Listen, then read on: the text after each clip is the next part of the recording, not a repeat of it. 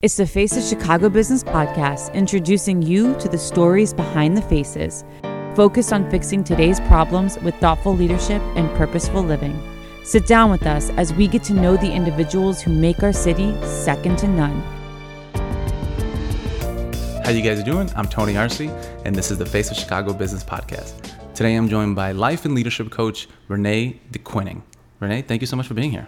Hi, Tony. It's such a pleasure to be here. Yes, we've uh, we've chatted before on the Coaches Corner podcast. We did. But now we're gonna get personal and talk about life uh, originally from South Africa and what it was like to end up here in Chicago, right? Yes, absolutely. Yes, it's been a journey. So now you were born and raised um, in South Africa and also started a family in South Africa, right? Yes, we did. Um, yeah, so actually one part of that you didn't you don't know um, and i'll get there but yes uh, grew up in south africa uh, got married went to went to college got married um, and then adopted two boys Oh wow! Um, yeah, so that's the part you didn't know. I did my, not both know my that. boys are adopted, um, and uh, they're now grown up.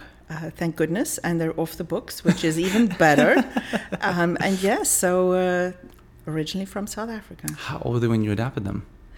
they were uh, freshly born. Wow! Yes. Wow! Yes. My oldest was 24 hours old when we saw him for the first time. My God, Yeah. And my youngest, we were actually at his birth. that is amazing. It is pretty amazing. Yes. that is very very amazing. Now, how, how old are they now? If you don't mind me asking. They are 27 and 24. Oh, amazing! Yeah. And they're living in Chicago still. No. Uh, well, one is living in the sub- suburbs of Chicago near Elgin. Oh, nice. And the other one is living, I think, his best life. he lives in Oceanside between San Diego and Los Angeles. I used to live there. You did I in did. Oceanside. I did. No way. Well, that's where Camp Pendleton is. So. yeah, that uh, is true. yeah, so, yes. yes. And uh, yes, my oldest has a connection to that as well, since he is a Marine. That's so, amazing. yeah. See, look at that. So many, so many similarities. Um, But so your your uh, your husband, obviously from South Africa as well. Absolutely, yes. You spent you started your career there, Yes, I did. and did. then eventually, um, what is it? Seven years after you started with BP, Correct. you went to, to London, right? But tell me what you were doing professionally for for BP, and also uh, prior to that. Um, I started my career as a market researcher. Um, sort of stumbled into it. I don't think anybody goes to school and says, I want to be a market researcher. I went to school and needed a job and got a job in a market research company, and they did really good training. So I got really good schooling in the technicalities of market research, um, which is fascinating, but I won't bore you with it. I think it's fascinating. But market research seems like it would be something that would help you now in what you're doing as far as those, maybe those analytical skills, Oh, right? absolutely. Well, analytical, but also the ability to ask the right question Yeah, so important. and and and listen. You know, there's no point in um, if you're a coach in you speaking all the time because that's not coaching. Coaching is listening, engaging with a person, uh, supporting that person on their journey, and uh, years and years of practice to learn how to ask questions. Yeah. Um, and although you do it in a different way, there are definitely crossovers. Um, you know, a type of research uh, that is called qualitative research. It's focus groups, in-depth interviews. Those are all open-ended questions that you ask people to gather information. The more information you have, the better the questions you can ask. And so it just builds on one on the other. You would know that as an interviewer, right? Absolutely. You, you, the more you know about me, the better the questions. Well, and you let's be honest, no one wants to hear me talk. They, want to hear me talk. So. but also, you know, the thing that, that we've been we talked about before, and just how fascinating it is to me, especially after everything that we've seen, you know, culturally in terms of of race. The time that you were growing up in South Yeah. Africa was uh, was a very challenging time for for the people, right? It was, uh, you know, I was growing up in the 60s and 70s Mm-hmm. where um, apartheid was still very much uh, just the norm. Right. It was uh, in the on the it was a law. Right.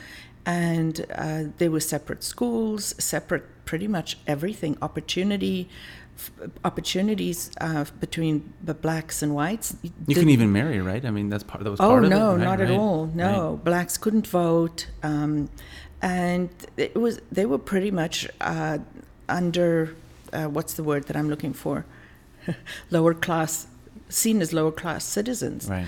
um, and not uh, appreciated for the talents that they could bring to the world and to the country.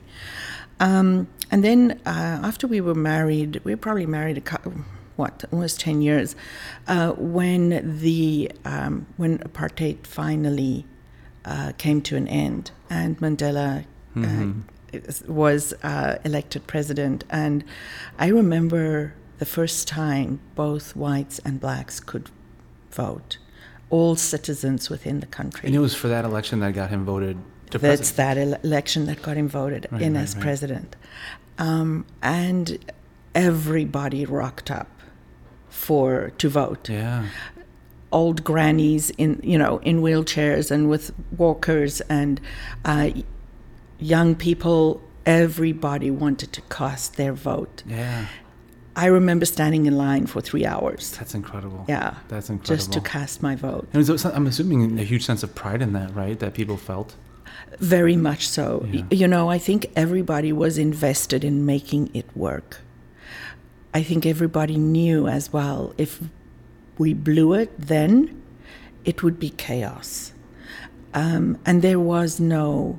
Uh, Like if there Mandela n- didn't get elected, right? kind Oh, of thing. Yeah, or if we didn't vote, uh, um, you know, before that, there was a referendum I see. I see. to um, uh, undo the uh, uh, the apartheid Yeah. laws, and um, we knew then that you cou- we couldn't blow it. Yeah, it yeah. had to. We had to. It had to be carried through. and it had to work, right? It had to Mhm. work, Yeah. and and you know, for better or worse, I mean, there's still I, a lot of things that are not great in the country, but as as a transition from apartheid to a open society, I, I don't think there's another example in this in this world of how well it went Absolutely. and and how how open the the uh, society became um, and I think I don't know if it's still the case, but I remember years ago, South Africa's constitution was considered the most progressive in the world. Oh, interesting. Yeah. I didn't know that. Yeah. Well, look at that. Yeah. Kudos to South Africa. Yeah. and so it, you know it, it was a, it was uh, it was again as all these things are a journey and a learning process Yeah. and are there things that are still hard and difficult yes absolutely do i wish it was different yes um, but it's it's time you know It is, and, and one of the things that we had talked about uh, prior to was just how your observation of coming to the United States that some of those things that existed very blatantly in South Africa weren't as blatant here, but very almost. I mean, what you said was more dangerous, right? You Yeah. Kind of elaborate on that and what you saw when you first came to the United States. You know, um, in the in South Africa, we we knew that racism existed. We knew uh, that it it was overt. Mm-hmm. When we we were very shocked when we came to the U.S. to uh, see and understand, get to grips with. Sorry, to get to grips with the the racism here, because we had the sense from years and years of uh, sanctions by the US that there was no racism here. Um, and then to come here and experience it as a subversive racism Yeah. and um, underlying so in such a way that you can't put your arms around it and identify it that was it was really shocking to us And scary. I and mean, very scary Yeah. I, I think it it's so much uh, more dangerous to have uh, that type of um, underlying racism that isn't brought to the light it's like any anything that is um, unequal or uh, or isn't um, uh, what's the word that I'm looking for where there's no equity or fairness Yeah.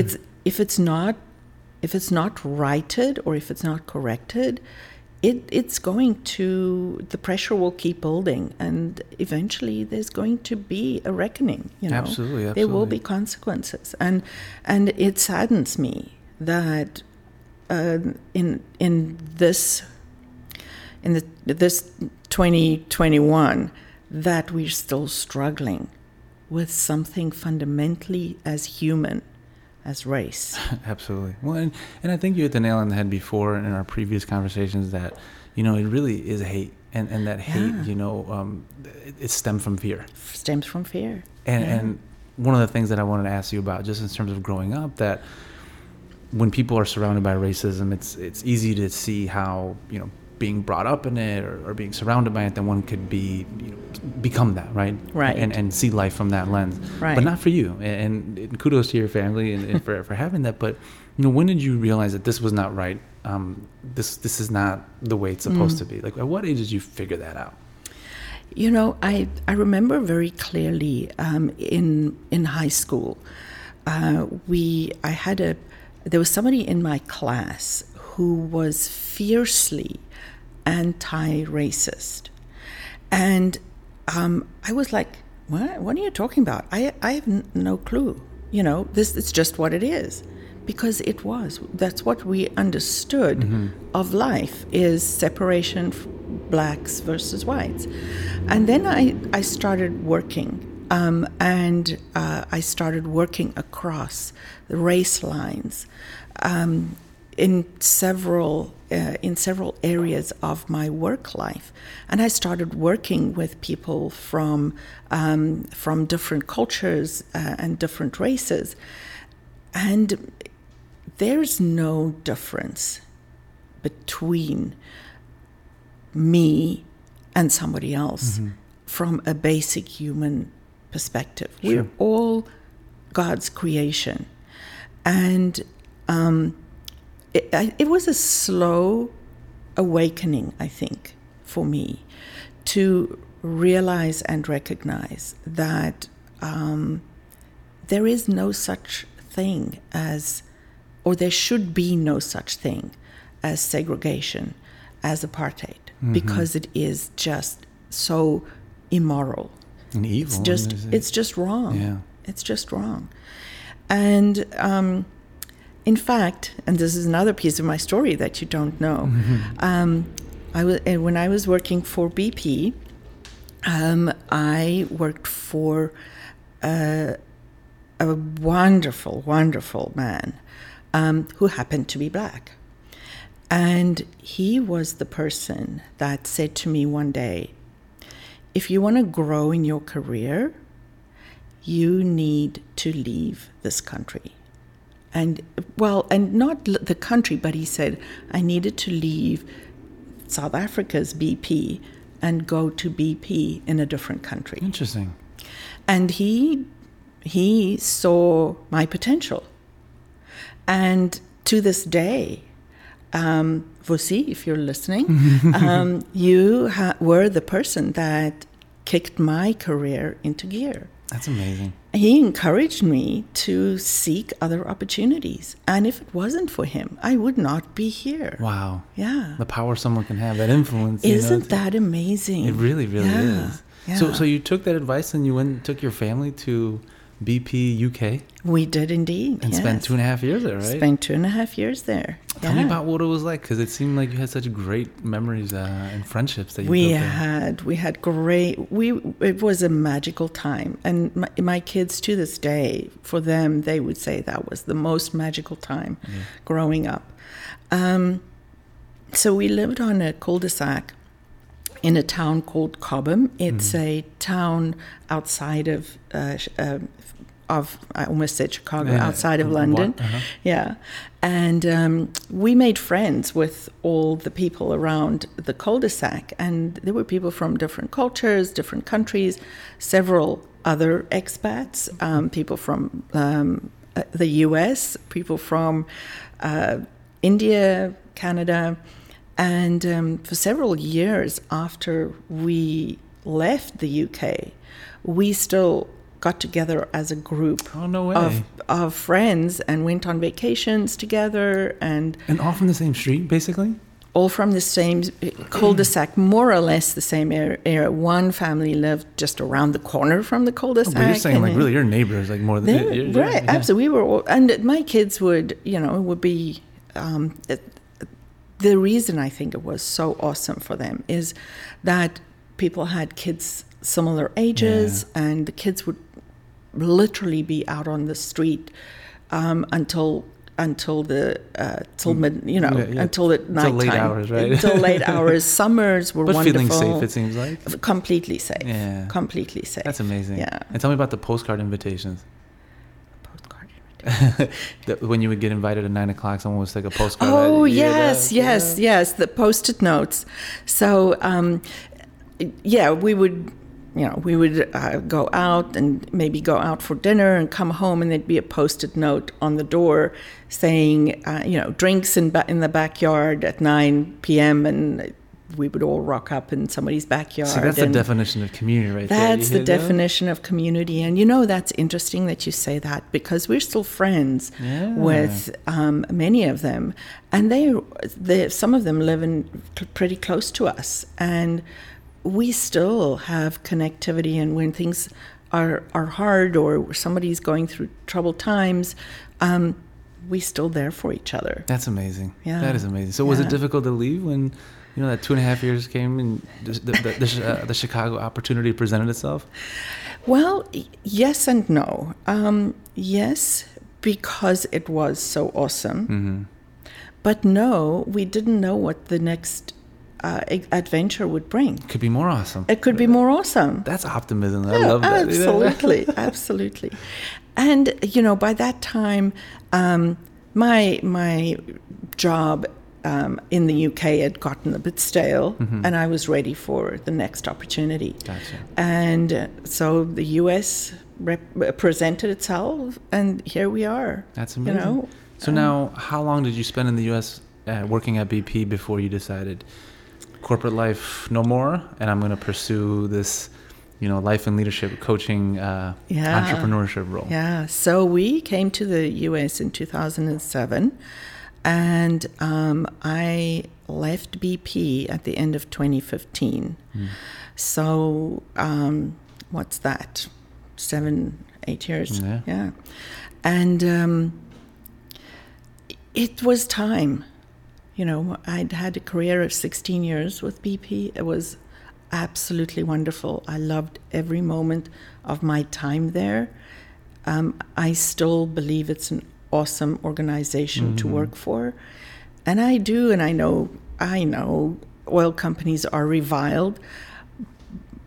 But hey, we all get around. Well, I was gonna, like, it's so interesting. We're such hypocrites, right? Like, Right. yeah, oil, companies, like, gonna- we have no problem going and I know, have to go put, up. put Yeah. some gas in my car today, right? Um, and do I believe that we're moving in the right direction with renewables? And absolutely, Yeah. that is how we should be moving. But um, as corporate citizens, um, I can speak for BP, and their heart was always in the right place. That's great to hear. And they really looked after their people Yeah. you know um, my my family was well cared for uh, when we were expats even transitioning from being an expat in the US to being uh, just a regular person in the US working for BP um, was they did they really help their people and they really grew us as well when we you know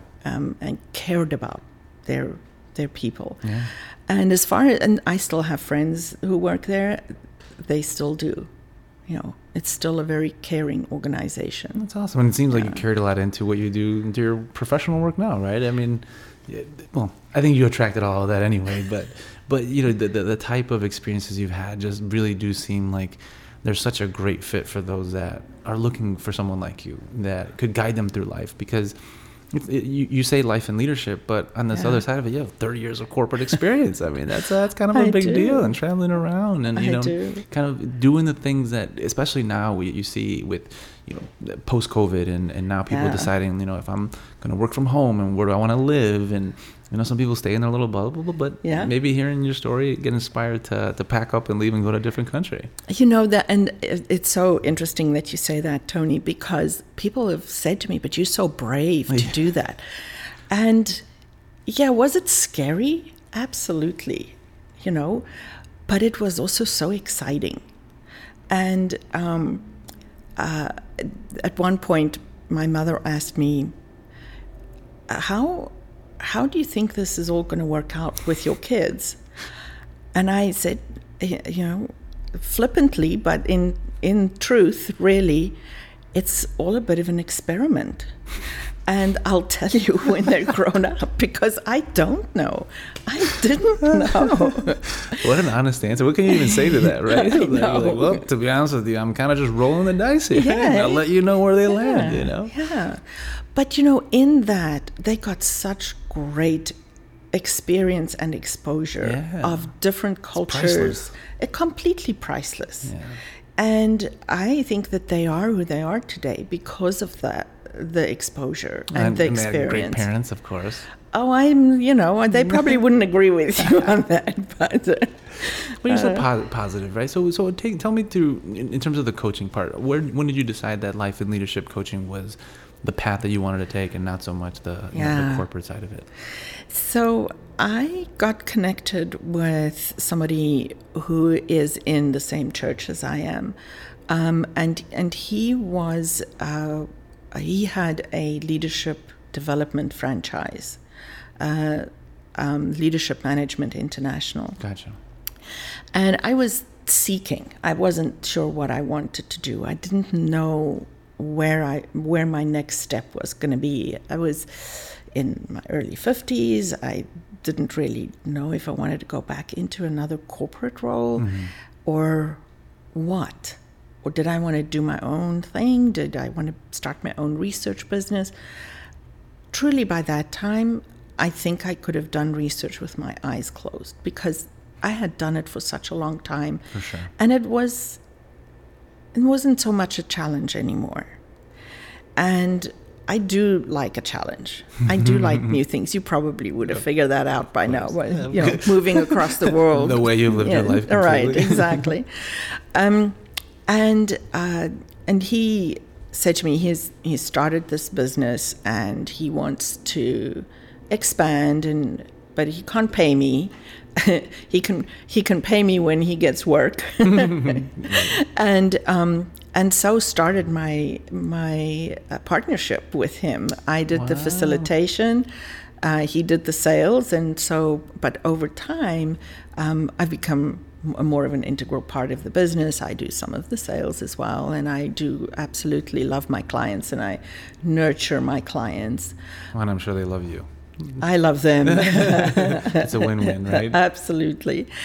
And uh, so, and then I met up with somebody else from LMI. Um, she runs a she runs the LMI franchise in Central uh, Illinois, uh, in Peoria, and um, we became instant friends. She's just amazing woman. Um, Karen Shorey is her name, and uh, she said, you know, I want to do a coaching uh, certification. And she and I kicked it around a couple of times, and then she said to me, I've signed up. And if I bring a friend, um, my friend goes to the first weekend session, which is a, I think it was a Thursday night, Friday, Saturday, and Sunday, or Friday, Saturday, Sunday, I can't remember now, um, for free. And I said, okay, sign me up. I'm there. And the rest is sort of history because it became, uh, a comp- I was compelled to continue the class. And it was about a nine month period um, that the class continued. And um, it just opened my eyes to so many intricacies of who we are as humans and the the need the deep need in this world for people to partner with somebody that can sort of give you that support on your journey that isn't going to tell you what to do like a parent or a boss, but is going to help you figure out things for yourself and decide what you want, firstly, and then how are you going to get there? you know we're so good often at setting goals or you know it, this Making it, lists, uh, yeah january 1st and I, this is my new year's resolution and come you know february 28th haven't got a you know Yeah, nothing didn't even happened started, nothing, haven't yeah, even yeah. started so um, it it was revolutionary for me when I went through the IPEC classes. Um, and Now, when you say revolutionary, was it was it the revolutionary part? Was it the learning part, or was it also understanding that maybe some of the things and the way you've been living your life align with a lot of those principles? I think both and, Yeah. um, but it also expanded my view. And, and I think that is for me one of the most amazing things that I've sort of experienced throughout my life is every time I think that this is my life, something happens and this becomes my life. Yeah. And something happens and this becomes my life. And it just grows. And we are today who we are because of every single day we've lived up to now. Absolutely. Tomorrow we're going to be just that tiny little bit different. Yep. And that to me is the magic of being human. Is our uh, what we do is the is a path of growth, path of learning. I've always heard the key to happiness is progress. That's one of the things I've heard. That as long as you're Yeah. progressing, you know, you'll Right. find happiness in that. But when you stop, oh, it's Oh, when you feel that depression and Absolutely. anxiety. Yeah. that, you know. Yeah. No, I totally agree with you. It, it's about is there something there tomorrow that I'm looking forward to? Yeah. And everybody's journey is different. Not everybody is going to, uh, you know, uh, change continents every two years. And not everybody is going to change a, a career, you know, in their 50s. But we all do grow in our own unique ways. And it it's about stepping into your own power, stepping into who you want to be and how who you were created to be. I love that. I love that so much. Yeah, and, and you know, and that's the thing. I think we need that. It's not to be empowered, right? Because we are so powerful, but we haven't stepped into it, like you said. It's not that we, Right. we're owning it, right? Yeah. So, so yeah, like when you when you meet people and they're just, uh, I don't know, like or or people listening, right, uh, watching that, think I want that, I want what she has, but uh, I don't know. Like, what would you tell people like that? Don't be don't uh, don't be afraid of fear. F- fear is the thing that holds us back and that prevents us from taking risks. And um, fear is fear is the enemy. Don't go there. right? Don't go there. It's okay to be fearful. Let's be honest. I mean, the the our whole uh, it's the lizard brain. I have a client who calls it her pigeon brain. the, our amygdala is is designed to kick in the moment we experience something that we think is going to be dangerous. But as humans, we have the capability to go beyond that. We don't have to give in to fear. We can see beyond fear. And we can say, okay, I know I'm scared, but I'm not going to be paralyzed or I'm not going to flee. And of course, you can fight. But the point really is, because those are our three reactions to fear, um, is to take a beat. Say, okay, I am here. I'm scared. What am I going to do next?